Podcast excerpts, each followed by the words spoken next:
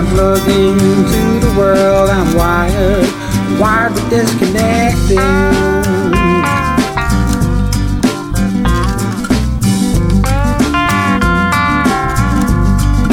Wired but disconnected.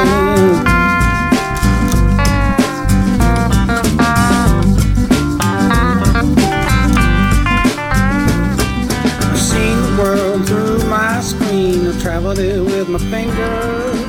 There's no need to touch your feet. E come ogni martedì qua Hack or Die, eh, le puntate di approfondimento tecnologico e informatico di Radio Città Fujiko. E, eh, ricorderete che qualche settimana fa vi, mh, vi raccontavo che a inizio mese eh, a Bruxelles c'è un grossissimo raduno hackers informatico, ehm, ehm, come dire, universitario anche, eh, scientifico, di, ehm, di informatica. È l'OFFDEM, è il FOSDEM, è il FOSDEM, Free Open Source European, uh, Free Open Source Developer European Meeting. E, um, e in contemporanea dal, duemila, dal duemilaventi, eh, anno in cui il FOSDEM è eh, saltato proprio vabbè, du- durante la pandemia, e, um, è nato un altro evento più piccolo, eh, creato dal basso, spontaneo, che si chiama OFFDEM. E, tra l'altro credo, ma adesso dovrei andare a controllare, però credo che sia proprio stato progettato di farlo su quattro anni e a un certo punto, eh, e quindi il prossimo anno credo che in teoria cambierà nome, adesso vediamo, no, no, qui, qui lo dico, qui lo nego. Eh, andate a vedere sul nostro sito internet accordai punto gattini punto ninja, e dove a fine puntata vi, vi segnalo se questo che sto dicendo è vero oppure no, ma mi pare di sì, perché decisero di unirlo a, um, all'ossigeno, e quindi se, ho ben, se mi ricordo bene, no, c'è stata la O uno, O due, O tre e O quattro, e poi però pensano di finirla così. Um, questo nel, um, una delle caratteristiche dell'OFFDEM è che eh, non ha registrazioni, ci si incontra di persona, eh, non ha settemila diverse tracce che si sovrappongono, ma ha al massimo mi pare tre tematiche, ehm, e um, una di queste era sul Fediverso. Eh, ve ne ho già parlato, quindi perché ve ne sto parlando di nuovo? Perché è uscito un report, quindi eh, riusciamo almeno a sapere, soprattutto riguardo a questa del Fediverso, eh, che cosa... Mh, che cosa si è detto, che cosa ci aspetterà neg- nelle persone che sviluppano questi protocolli e i software che utilizzano il protocollo ActivityPub, cosa pensano di fare nei prossimi mesi, perché comunque all'OFFDEM, nel senso all'OFFDEM, scusate, al FOSDEM, eh, nella sala mh, Decentralized Internet, eh, Privacy, Privacy Security e Decentralized Internet, che era tutto insieme ed era una piccola sala che potete immaginarvi pienissima e gremita, perché eh, security, privacy e security è un grossissimo tema trasversale a tutti i software, a tutti gli svi- cioè a tu- quasi tutte le branche dello sviluppo del software open source, e eh, decentralized internet era un altro grandissimo tema, e eh, era stato deciso tanti anni fa di metterle assieme, andate avanti per cinque sei anni questo tema, perché ehm, uno dei problemi è che, ehm, che coinvolge la ehm, Uno dei problemi che coinvolge la privacy and security è che tu puoi fare il software più bello del mondo a livello anche di design, ma se poi il coltello dalla parte del manico, ovvero il potere di chi um, ospita il software, quindi chi tiene i server, è in mano a quattro, tre, cinque, sei, insomma pochissime aziende eh, a livello mondiale, Ehm, tutto ciò non ha senso, cioè tutto ciò non ha senso. La, il controllo globale viene reso facile, o viene reso possibile, eh, oltre che facile, perché gli utenti concentrano le loro informazioni su cinque sei grossi attori, che quindi poi una volta che sono, uh, che, che quindi detengono il potere di decidere con che agenzie, governi o mh, imprese criminali possono volere collaborare oppure no, ok?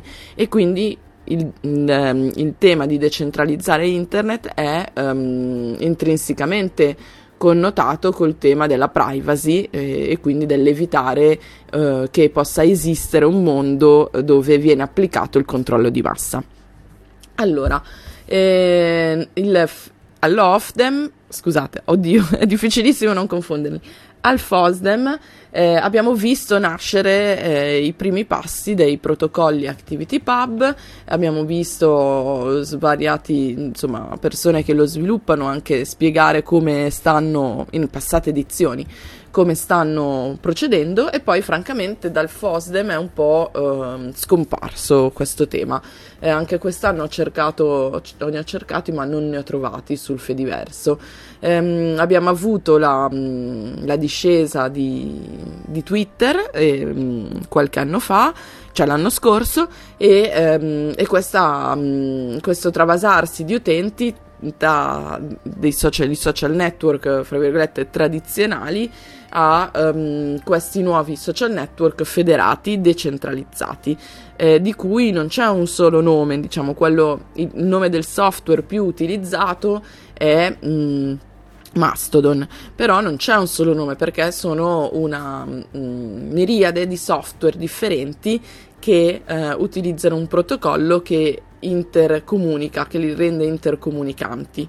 In più eh, questi software vengono um, installati, e quindi la piattaforma che ospita gli utenti eh, non è una ma sono molte, e quindi sono una miriade di nomi. Qua in Italia eh, possiamo vabbè, ricordare delle istanze affini più vicine a noi anche come storia di Hacklab, e quindi c'è mh, mastodon punto bida punto im sia come storia di Hacklab, Hackmeeting Itali- in Italia, che ehm, riguardo anche al territorio perché è, è proprio nata qui a Bologna, e, um, e però appunto ce ne sono, c'è chaos punto social, ce ne sono una miriade, cioè ce ne sono tantissime, e quindi forse anche questo è un po' disorientante per gli utenti, ma eh, ci si deve, insomma, ci si abitua al fatto che non c'è una, un centro, ma eh, ci sono tante, ehm, tante tanti puntini che si uniscono. Allora, andiamo a leggerci il report dell'incontro. La proposta è eh, siamo alcuni hacker che attualmente lavorano su diverse soluzioni con gli stessi obiettivi: liberare gli utenti dalla necessità di utilizzare Meetup oppure um, i Facebook event oppure insomma altri prodotti GAFAM per aggregare e organizzare i propri eventi. Vogliamo riunirci, lavorare assieme, concordare standard comuni per trarre vantaggio dall'interoperabilità e gli uni degli altri. Le attuali soluzioni su cui stiamo lavorando, e quindi alcuni sviluppatori e comunità che erano presenti, sono ma non sono limitate a, quindi l'invito era esteso, questo è l'invito dell'incontro che c'è stato a inizio febbraio, ed erano presenti Mobilizon, Ehm, Gancio, eh, Gancio e fos punto events. Il nostro ordine del giorno preliminare può essere questo: accogliersi, eh, presentarsi, eh, discutere, concordare uno standard, un'idea per, per eh, gli eventi nel Fediverso, e usare il resto della giornata per partecipare magari a una, una maratona di codice oppure mh, dis, mh, In, insegnarsi e imparare cose a vicenda.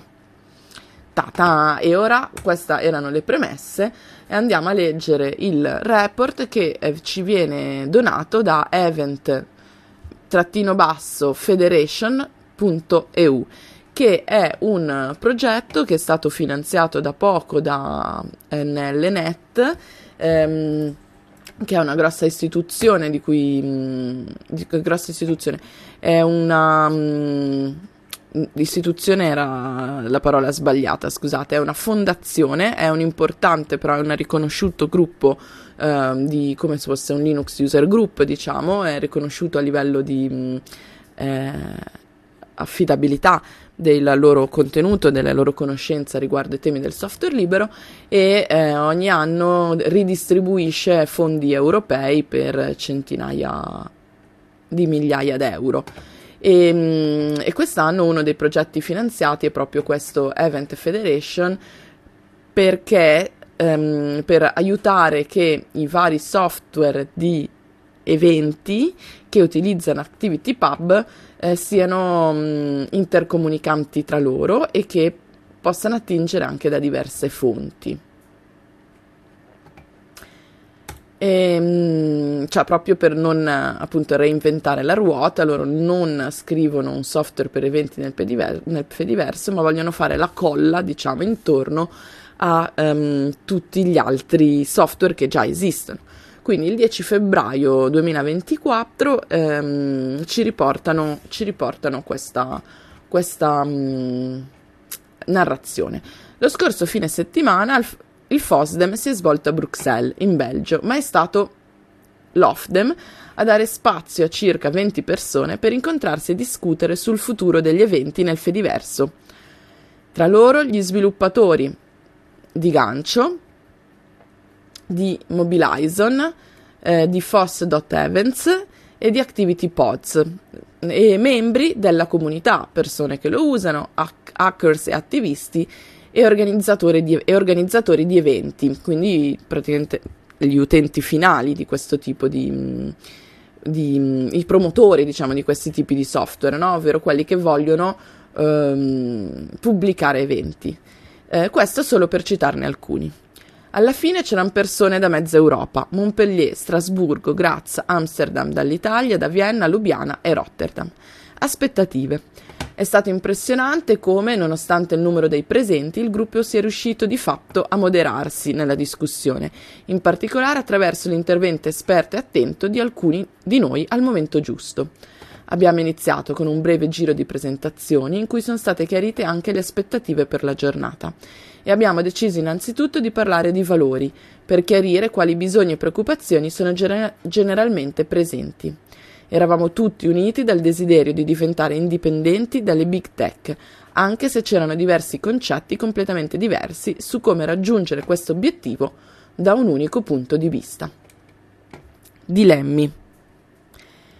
È diventato evidente che nel caso degli eventi, dal punto di vista di uno sviluppatore di software, non si può parlare semplicemente di utenti, ma si deve distinguere tra organizzatori e partecipanti, sebbene la distinzione possa anche essere sfumata nel caso di piccole comunità.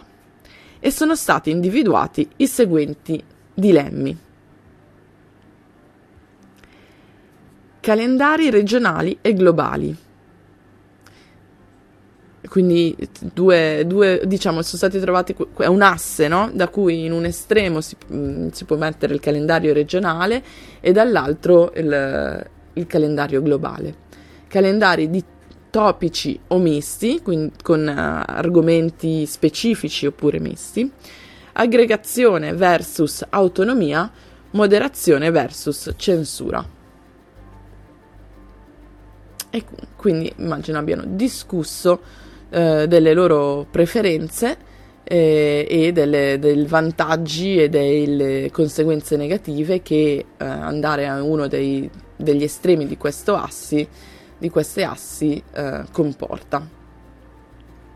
Ovvero, adesso magari lo, lo spiego un po' per l'utente, magari un calendario regionale è molto utile, o locale o anche proprio cittadino è molto utile perché ehm, Vedi, vedi pochi eventi tutti in quella città, ok? O comunque vedi un numero limitato di eventi che è più facile che um, ti fa, cioè che, dove è più facile trovare quello che ti interessa, eh, però dall'altro lato è, um, è limitante, ok? Però se tu uh, avessi un calendario globale, quindi non solo la tua città, ma tutte le città italiane, che ne so, o anche solo tutte le città della tua regione, ehm, sarebbe molto difficile poi ritrovare ehm, la, l'evento che stavi cercando, cioè, cioè vedere un evento interessante.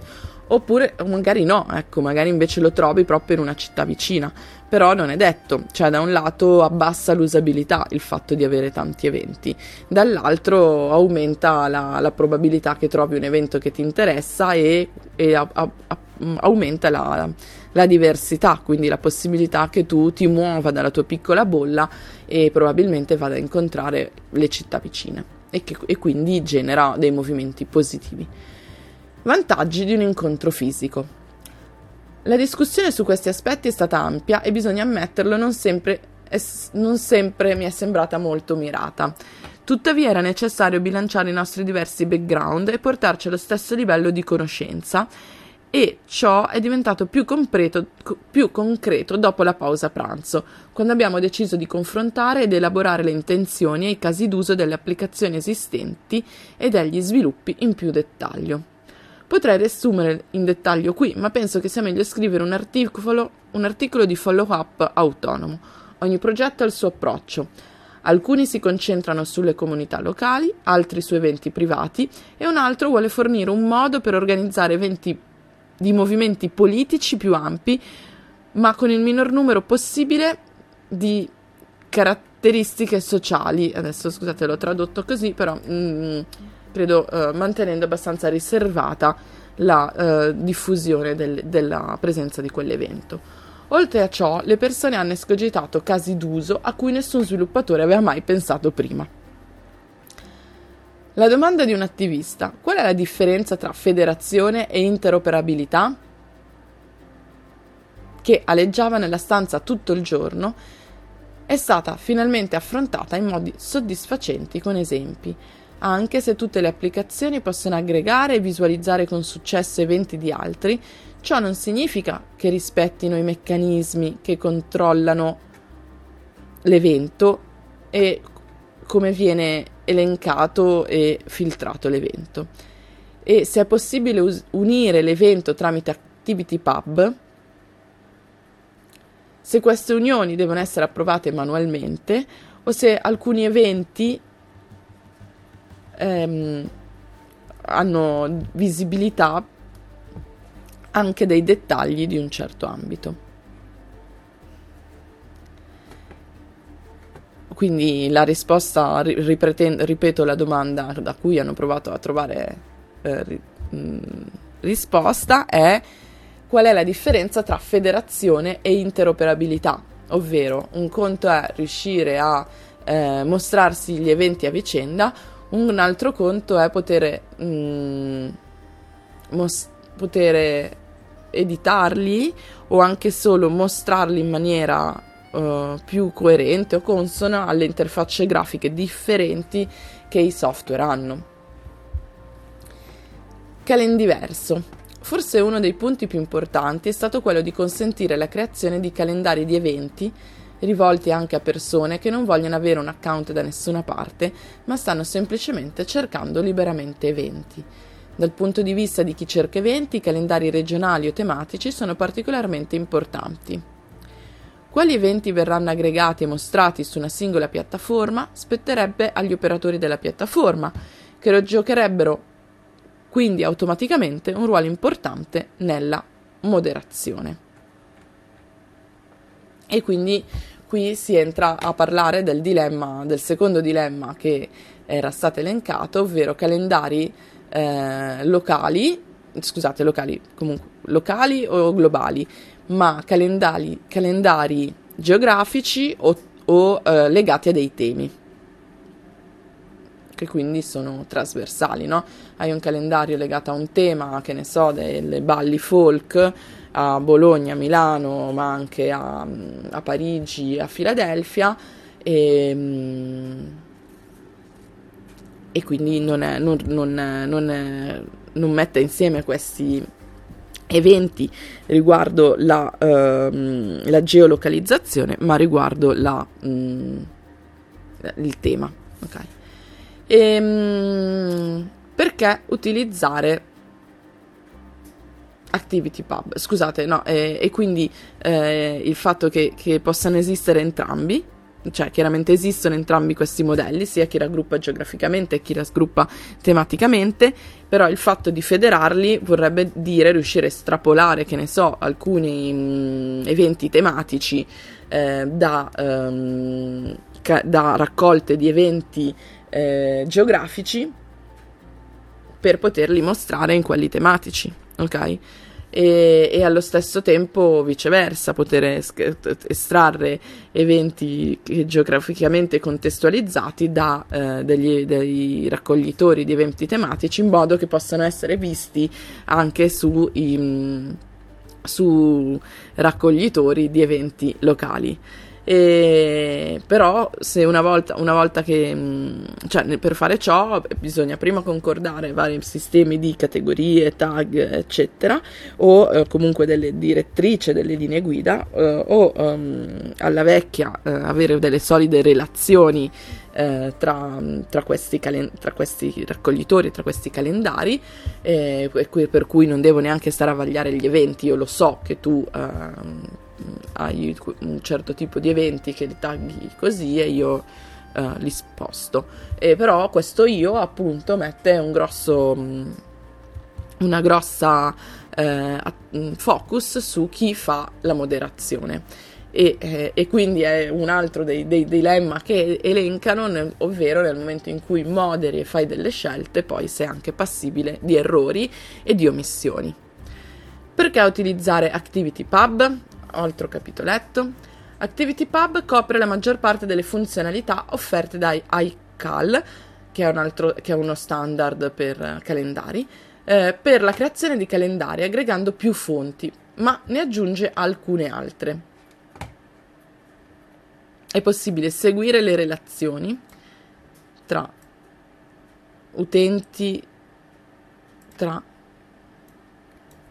non c'è spiegazione, scusate, funzionalità simili ai social media, quindi, ah scusate, seguire delle relazioni riguardo non agli eventi ma in sé agli ActivityPub, quindi sì, anche come mh, succede in Mobilizon, ehm, a un certo punto, cioè, eh, è pubblico che un utente segue un altro utente, quest'altro utente segue quell'altro utente, e quindi le... Ehm, le relazioni, chi segue chi e chi è interessato al discorso di chi, e i gruppi sociali sono pubblici. Eh, funzionalità simili ai social media, quindi potenziamento, eh, che sono i, i T U T, insomma fare andare su, fare le, essere visibilità, maggior visibilità a un post, i mi piace, le risposte, domande e risposte, insomma piccola messaggistica pubblica spesso, o comunque non particolare, non cifrata tra utenti. Ehm, basato su push e non su pull, eh, adesione, gestione dei partecipanti, utilizza gli strumenti di moderazione e governance del Fediverso. Questo è che cosa dà ActivityPub in più rispetto ad iCall, iCall, iCal. Quindi raggiungere un terreno comune. Mobilizon ha già introdotto un vasto set di proprietà personalizzate e modi per gestire gli oggetti, Eh, eventi nel mondo delle ActivityPub. Abbiamo deciso un processo per rivalutare le loro scelte e redigere una proposta di estensione per l'insieme meno comuni di essi. Quindi si sono chiesti quali sono i punti che rendono un evento tale. Eh, il cosa, cioè il titolo, il riepilogo, il contenuto, il titolo, il quando, ora di inizio, ora di fine, il fuso orario e la ricorsione, se è un ricorrente. Il dove, online, offline, ibrido, una U R L o una posizione, luoghi pi- privati che potranno essere comunicati previa accettazione del partecipante. Poi un promotore, da chi, e un a chi, ovvero pubblico privato non quotato. Per esempio, se non vuoi essere elencato semplicemente non inviare l'evento. Uh, questo è un esempio preso da, mobili- da, Mobilizon, da Mobilizon, che ha dei gruppi per eventi privati, ha, dei, ha i gruppi, e quindi tu puoi organizzare eventi non pubblici ma solo, um, ma solo di gruppo. Poi, per, tra parentesi, in realtà vengono comunque eh, urlati nel Fediverso, è una issue che hanno aperto, che è aperta da alcuni anni, però insomma in teoria loro puntano ad avere questa feature, questa caratteristica, cioè degli eventi di gruppo privati. E lascia che sia il mittente di un evento a impostare la rilevabilità. Il destinatario potrebbe maltrattarlo, quindi è chi, eh, chi crea l'evento. Abbiamo deciso di occuparci di meccanismi avanzati come sottoeventi, eventi ricorrenti, eventi riprogrammati in modo irregolare nel futuro, e ne hanno trattato nel pomeriggio, insomma. Il riassunto, eh, riepilogo, tutto sommato è stato semplicemente bello conoscersi e scambiare idee con altre persone che perse- perseguono obiettivi comuni o simili, e quindi grandi ringraziamenti, eh, commenti anche, e, mm, e sperano di rincontrarsi presto per questa collaborazione. Noi ne siamo felicissima e eh, lasciamo spazio a un po' di musica. A tra poco.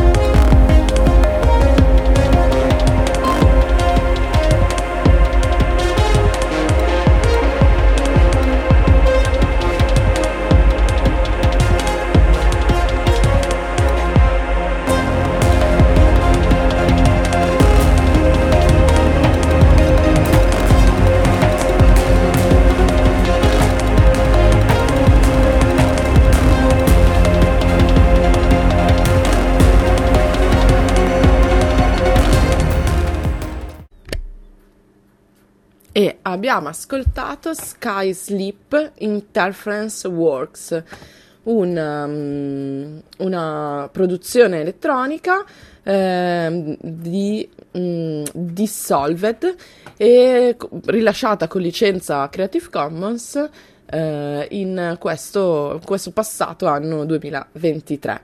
E ehm, vorrei spendere due parole su Ziklibrenbib punto fr, che è stato per tanti anni eh, la, eh, la nostra mediateca dove prendere, dove raccogliere, che, che loro raccolgono e noi usufruiamo, di musica in Creative Commons. E è stata, devo dire, perché ehm, il progetto, eh, annunciano la conclusione del progetto. Ehm, Allora, loro hanno... Op, non sto trovando la traduzione che mi ero preparata. Ta-ta. E... Eccola. E um, dicono, loro hanno, dopo undici anni di esistenza, il progetto Ziklibrenbib eh, probabilmente si andrà a concludere. E, um, infatti questo viene pubblicato a ottobre Del, um, del, dell'anno scorso. Eh, appunto, in realtà poi troviamo differenti articoli che loro continuano a portare avanti e a, e a, a pubblicare. Infatti la, l'album, la canzone dell'album che abbiamo fatto sentire prima è di dicembre, quindi insomma è qualcosa di, um, che, di um, in corso. E però a ottobre ci hanno annunciato che dopo undici anni di fantas- due, undici fantastici anni di esistenza, il progetto Ziklibrenbib eh, dovrebbe presto concludersi. Eh, vi leggo dal loro sito il, um, il messaggio finale, il messaggio applauso finale per Ziklibrenbib.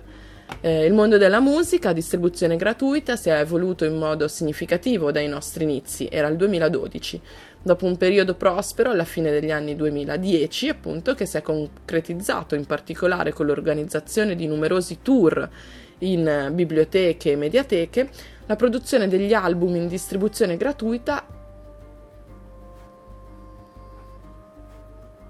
è aumentata, ma il numero delle persone che contribuivano è diminuito negli ultimi anni, il che ha complicato il compito di chi scriveva le recensioni e, um, e um, e ha complicato il compito di chi scrive le recensioni e chi portava avanti l'esistenza di questo progetto collettivo che è Ziklibrenbib. E anche quando l'entusiasmo dei soci fondatori ehm, continua a mantenersi vivo, diventa complicato continuare a sostenere un progetto di questa portata. Eh, vediamo nelle foto che sono... Eh, sette persone che ancora che, che eh, ci, ci ringraziano, cioè della redazione, che ci ringraziano, che ringraziano chi li ha seguiti, e noi ringraziamo loro per averlo, per aver tenuto per tutti questi anni eh, questo interessantissimo progetto di raccolta di eh, canzoni in Creative Commons da vari artisti in tutto il mondo, da vari album che vengono rilasciati in licenza Creative Commons, e quindi loro tutti ogni, ogni due o tre mesi facevano queste, queste raccolte con premiazioni di, ehm, di, delle musiche più belle fatte in Creative Commons, da cui noi appunto attingevamo a piene mani. E, mh, ricordano l'Associazione per la cooperazione dei professionisti dell'informazione musicale, eh, quindi qualcosa che supporta um, un ambito di descrizione di giorn- giornalistico sulla musica, e, mh, perché è quella che ha sostenuto il progetto dai suoi timidi inizi nel duemiladodici. Ah, questa associazione non è l'Associazione Italiana della cooperazione dei professionisti dell'informazione musicale, ma esiste in Francia. E, mh, ed è qualcosa appunto legata alle mediateche e biblioteche francesi. Quindi noi li, li ringraziamo tantissimo di, tu, di questi undici anni di lavoro. Eh, il sito, vi ricordiamo il loro sito web, dove trovate anche una lista di biblioteche multimediali, e il loro sito web è zik con la k librenbib punto fr. E, ehm, e con questa, questa notizia, e appunto da questa notizia proseguiamo con eh, altre, mh, altre notiziole dal mondo invece sul, sul campo informatico. E, mh, forse farei prima um, una notizia da Guerre di Rete di Carola Frediani, che è legata a Twitter. Adesso non la troverò mai al volo, ma eh, ve la posso riassumere per quello che l'ho letta, ovvero mi pare di avere già di, che avevamo già trattato il fatto che Twitter eh, voleva addirittura deindicizzarsi da Google. ehm, c'era stata una mh, l'anno scorso c'era stata diciamo una battaglia legale sul fatto che Eh, Twitter fosse fortemente ehm, infastidito dal fatto che la, de- la indicizzazione di Google comportasse anche lo scraping eh, dei suoi contenuti e il riutilizzo eh, per l'addestramento di intelligenza artificiale, e arriviamo alla notizia di, ehm, di questo mese, di febbraio, che Reddit, ecco appunto trovata, eh, io ve la, por- ve la cito da riportata da Carola Frediani in Guerre di Rete, substack punto com. Ehm, la scommessa di Reddit. Reddit è la nota piattaforma social strutturata in forum tematici, sub- subreddits, quindi in questo modo in qualche modo già organizzata ehm, per temi, che è qualcosa che probabilmente alle intelligenze artificiali e ai creatori di intelligenze artificiali interessa molto, ehm, perché è un raccoglimento semantico già fatto. Quindi Reddit ha stretto un accordo con Google del valore di circa sessanta milioni di dollari l'anno per rendere disponibili i suoi contenuti per l'addestramento dei modelli di intelligenza artificiale del colosso tech.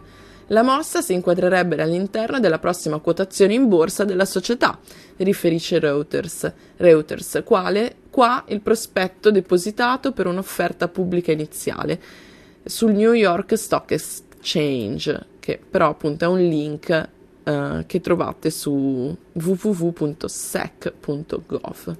Reddit è presente in alcuni dataset usati per l'addestramento dell'intelligenza artificiale, ovvero sono presenti i contenuti di pagine esterne che sono stati linkati e votati un certo numero di volte dai suoi utenti. Nel documento alla S E C, Reddit scrive che alcune aziende hanno costruito modelli linguistici commerciali di grandi dimensioni utilizzando i dati di Reddit senza stipulare un contratto di licenza con noi. Ma ora la musica è cambiata. Crediamo che i dati della nostra piattaforma in continua crescita saranno un elemento chiave per l'addestramento di modelli linguistici di grandi dimensioni, L L M, e serviranno come ulteriore canale di monetizzazione per Reddit, si legge nel documento, dove si riconosce tuttavia che proprio gli, L R, gli Large Language Model sono in competizione con Reddit.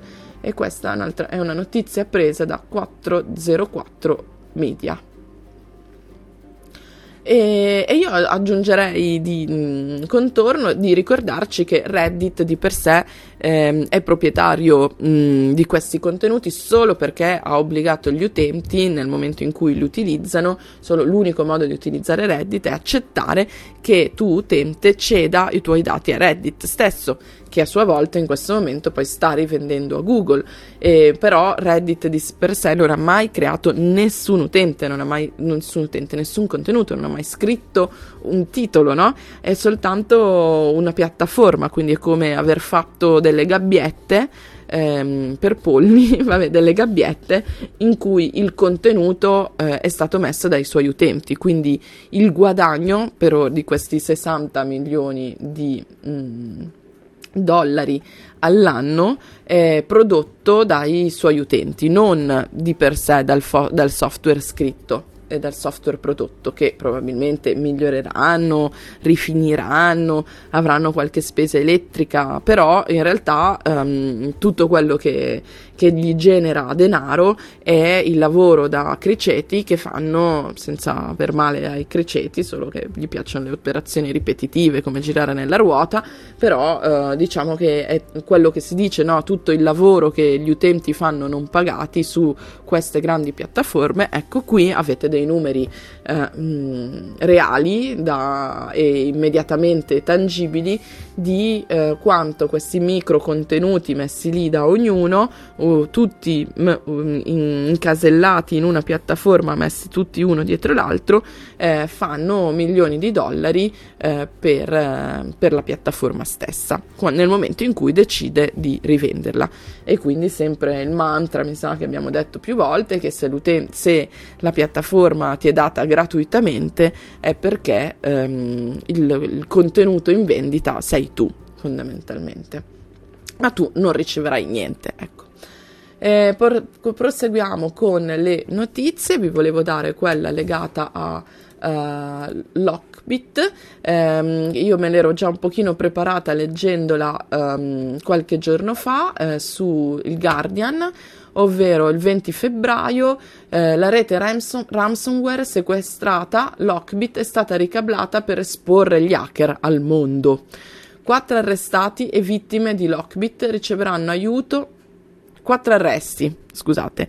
Le vittime di Lockbit riceveranno aiuto per recuperare i dati dopo un'operazione congiunta nel Regno Unito, del Regno Unito, Stati Uniti e Europa. Quindi insomma, ehm, io me l'ero un po' preparata leggendola qualche giorno fa sul fatto che eh, c'era questa... Mh, i governi con tanto di bandierine, ehm, però capitanate da Inghilterra e U S A, eh, unite sotto l'egida della, dell'Europol, eh, si vantavano insomma di ehm, e aveva, hanno defacciato, quindi hanno ehm, hackerato il sito di Lockbit, che è un sito di hacker che eh, proprio anche quelli hacker, quelli cattivi che vi immaginate, eh, ovvero solo per eh, denaro, ehm, che compievano ehm, ricatti e, e rapimenti di dati eh, a danno di va- aziende svariate, ma anche sì, aziende svariate, perché mh,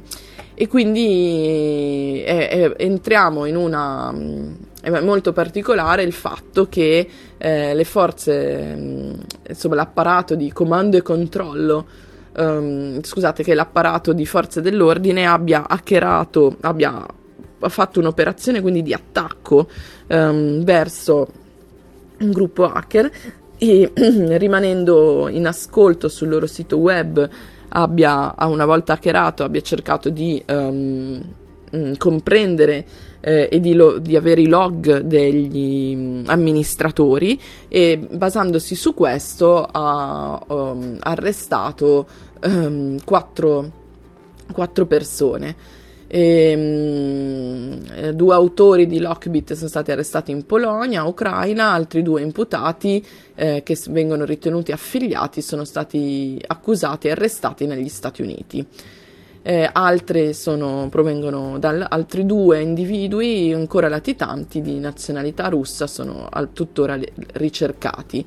E le autorità hanno inoltre congelato più di duecento conti in criptovaluta collegati all'operazione, all'organizzazione criminale.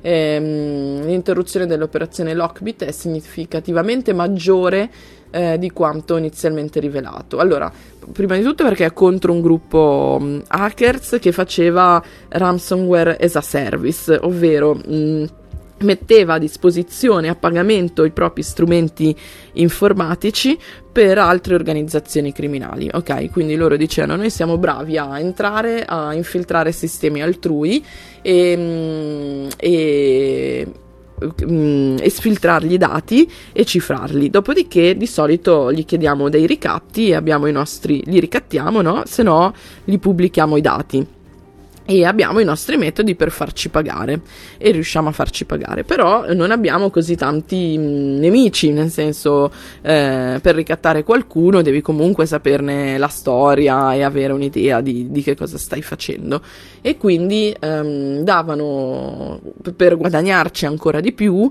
eh, davano mh, avevano un sistema di, ehm, di affitto delle loro operazioni eh, per eh, appunto altre organizzazioni criminali.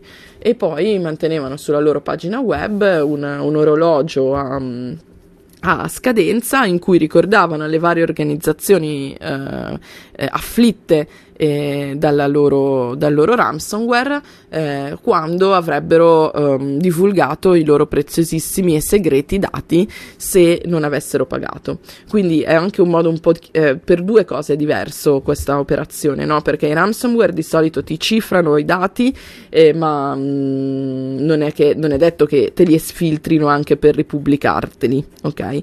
E l'altra cosa è che di solito eh, gli hacker che lo facevano eh, lo facevano per se stessi, non per eh, conti terzi.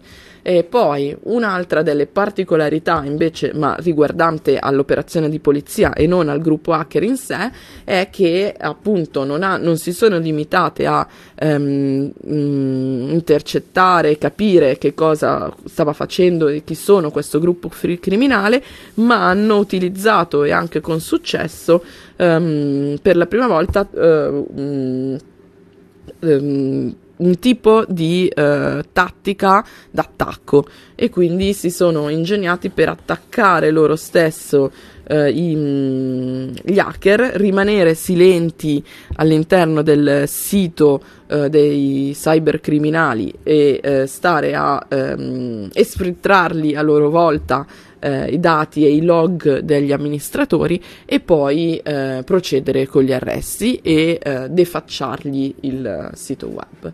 Dopodiché, giornata, oh, cioè mh, altra notizia sempre da The Guardian proprio di oggi, eh, gli hacker del ransomware Lockbit con sede in Russia tentano il ritorno. Quindi questa notizia del venti, lunedì ventisei febbraio, scusate di ieri ma alle cinque e mezza, e, mh, il gruppo criminale crea un nuovo sito sul dark web e con um, dichiarazioni un po' sconclusionate, ma spiega come è stato infiltrato dalle forze dell'ordine.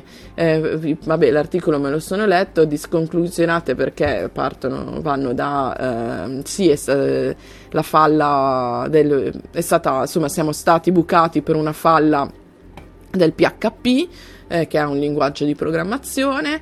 Eh, vote, incitiamo a votare Donald Trump, questo boh. E, um, e offrivano un lavoro al, um, alla gente della, del, agli agenti della, dell'Interpol, della, dell'Interpol e dell'Europol che, hanno, che li hanno hackerati.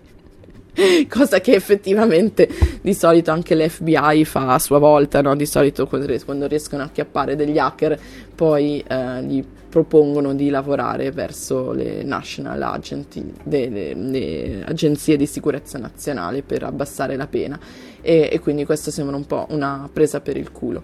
Il fatto sta è che comunque Lockbit ehm, E, ha, ha, ripo- ha rimesso su in, in parte o, o qualcuno che si sta, uh, van- mh, si sta spacciando per loro, ha rimesso su un sito nella darknet um, ne, per um, continu- insomma, continuando a proporre eh, l'affare che vi dicevo poco prima, poco prima ovvero eh, facciamo ransomware per terzi, no? Ransomware as a service.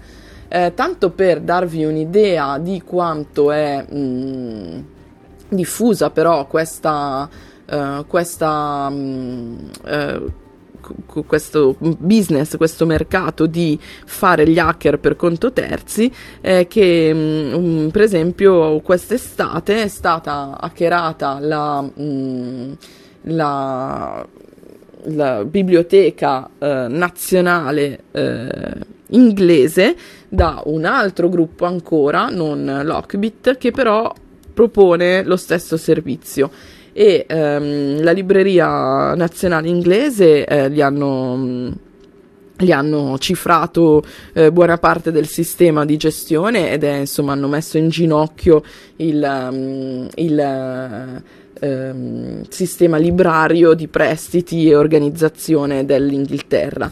E però una delle cose che salta all'occhio è perché mai l'avete fatto, nel senso che vi serve, non è una, la, le librerie, cioè scusate, library, la traduzione, ma eh, le biblioteche eh, non sono un punto in cui eh, spillare denaro, ecco.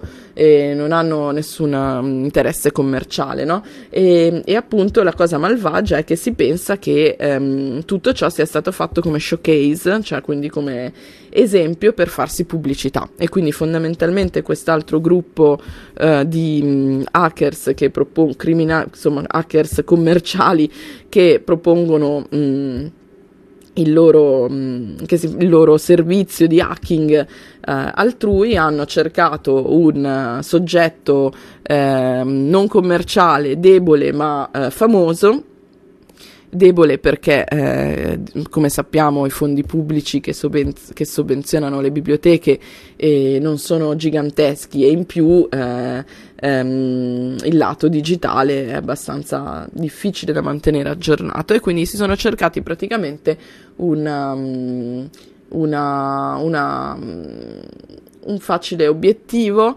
per farsi pubblicità, il che però scoccia davvero tanto, visto che eh, quelli che ci sono andati di mezzo è tutta la popolazione inglese hablante e leggente, più che altro, che non ha più potuto per mesi, eh, forse... Mh, sicuramente fino all'autunno, non so se ora sono riusciti a ripristinarlo, non ha più potuto prendere in prestito un libro, e quindi eh, che cavolo, ehm, scoccia davvero molto. E io vi lascio di nuovo un piccolo pezzo musicale e poi praticamente torniamo per i saluti. Ciao! No question about it, Storm. The government is having trouble with its budget, but you might end up having a little trouble with yours when you see the price tags on this year's hottest Christmas toys. Maxine Block says the people who make electronic games smart, smart when they look at their bank books. These games may very well be at the top of many Christmas lists. Electronic games being heralded by folks in the trade as this year's holiday bestseller. There are so many of these games available that it's difficult to know which ones to buy, and that's why toy manufacturers are spending millions of dollars. Mission: find the three keys, lay siege to the tower, and defeat the enemy within. In this battery-operated game, the player uses electronic sounds as clues to get through the maze and steal the treasure. It's being called this year's hot item. I think the uh, hottest item uh, makers are the T V commercials. There's no question about it. The children watch them, and uh, the av- and the people know it. The manufacturers know it, and they know what times to put the T V commercials on. And uh, they they just, uh, the kids know. Electronic handheld games like this one are also very hot items this time of year. What makes them so popular? Well, the buyers here say the kids like to see the action and the color, and they love hearing the noise. Then there are the electronic video games. You hook them up to your T V set. They're expensive, top price nearly three hundred dollars. But those who sell them say that it's a very good investment. I remember when I was a kid, my father would buy a game for the family, and we'd play it. And back then, it was a, it was usually the most expensive game that was that was purchased for us. Now, of course, uh, times being at the, and uh, things being that they are, uh, the family game is now turned into an around the T V set. Eh, questo era Electronic Games, il titolo della canzone, ed erano i Royaume Uni. Eh, sempre musica in Creative Commons, eh, pubblicata così sparsa eh, da eh, Ziklibrenbib, che purtroppo non fa più le sue collezioni. Eh, io ora, come ultima cosa, vi volevo, mh, ma visto che siamo ai primi mesi dell'anno, eh, vi volevo parlare, ma non c'è più tempo per questo argomento, eh, ma vi lascio le coordinate. Visto che sono i primi mesi dell'anno, ehm, esistono diversi siti web che fanno data viz, cioè visualizzazioni di dati, che stanno eh, tirando le somme dell'anno appena concluso, del duemilaventitré, e quindi su, io vi consiglio di andare a vedere information is beautiful dot net, ehm, che ehm, ci mostra, secondo me ci sono due articoli interessanti, uno su eh, la Corte, di mo- Corte Suprema di Moderazione di Facebook, quindi di quali sono stati tutti i eh, contenuti ehm, eh, che hanno fatto dat- dato da- filo da torcere, hanno fatto discutere ehm, per, sul fatto di essere moderati o non moderati eh, nel duemilaventitré su Facebook e, e come l'hanno,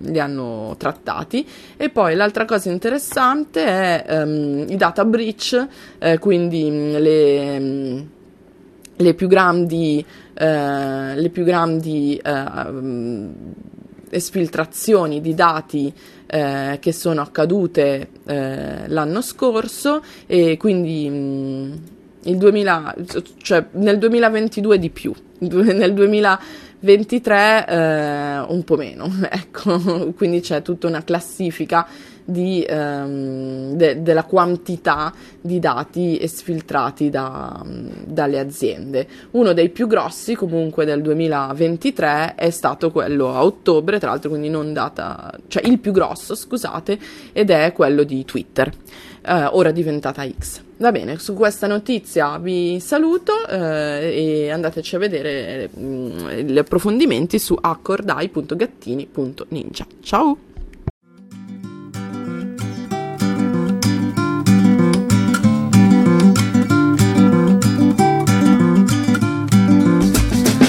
Plugged in, polarized, fist raised in anger, staring down, don't meet the eyes, everyone's a stranger, thousand tunes ringing in my ear, no time for conversation, thousand channels wide.